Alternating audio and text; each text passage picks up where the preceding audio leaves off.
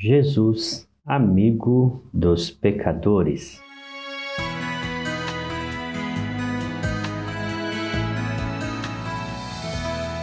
E o Verbo se fez carne e habitou entre nós, cheio de graça e de verdade. E vimos a sua glória, glória como do unigênito do Pai. João 1, 14. No prólogo de seu Evangelho, João nos fala do Verbo eterno, que se encarnou, e a respeito dele afirma que o Verbo é cheio de graça e verdade. Os rabinos costumavam se referir a Deus como verdadeiro, justo e gracioso. Recebe é a palavra hebraica que eles usavam para se referir à bondade, misericórdia, graça e ao amor leal de Deus.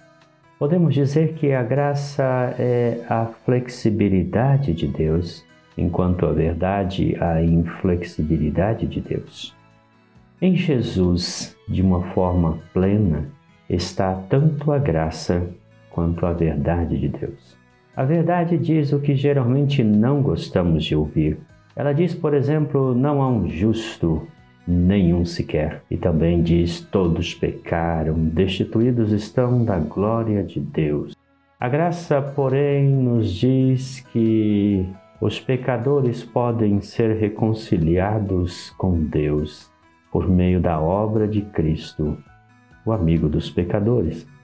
Jesus, quando abordou Pedro no mar da Galileia, o fez de uma maneira tão graciosa que Pedro aceitou se tornar pescador de homens e por mais de três anos Jesus o ensinou a verdade de Deus.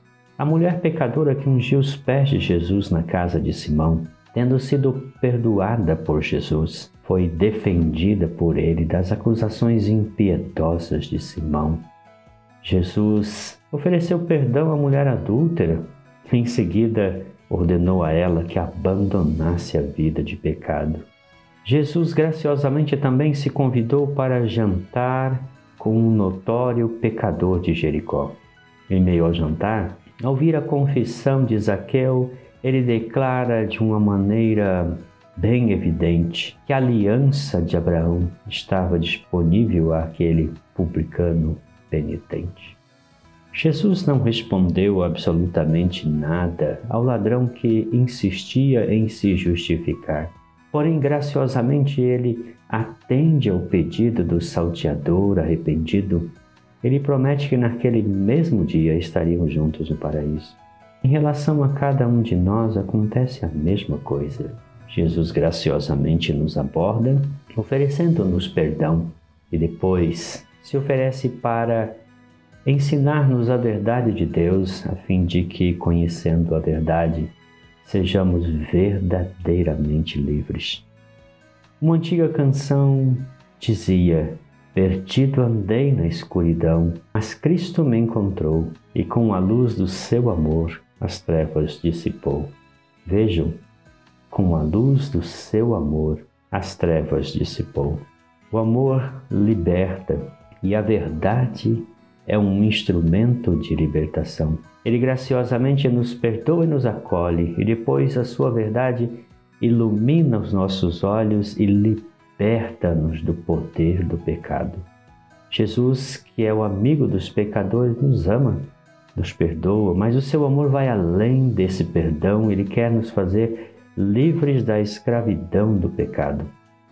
Jesus não seria amigo dos pecadores se não fizesse tudo o que estivesse ao seu alcance para livrar das garras do pecado os seus amigos. A amizade de Jesus é uma oferta contínua. Cabe a cada um de nós aceitá-la e desfrutá-la. Somente os amigos de Jesus entenderão seu coração. Por isso, meu conselho Seja você também um amigo de Jesus. Ele é o amigo dos pecadores.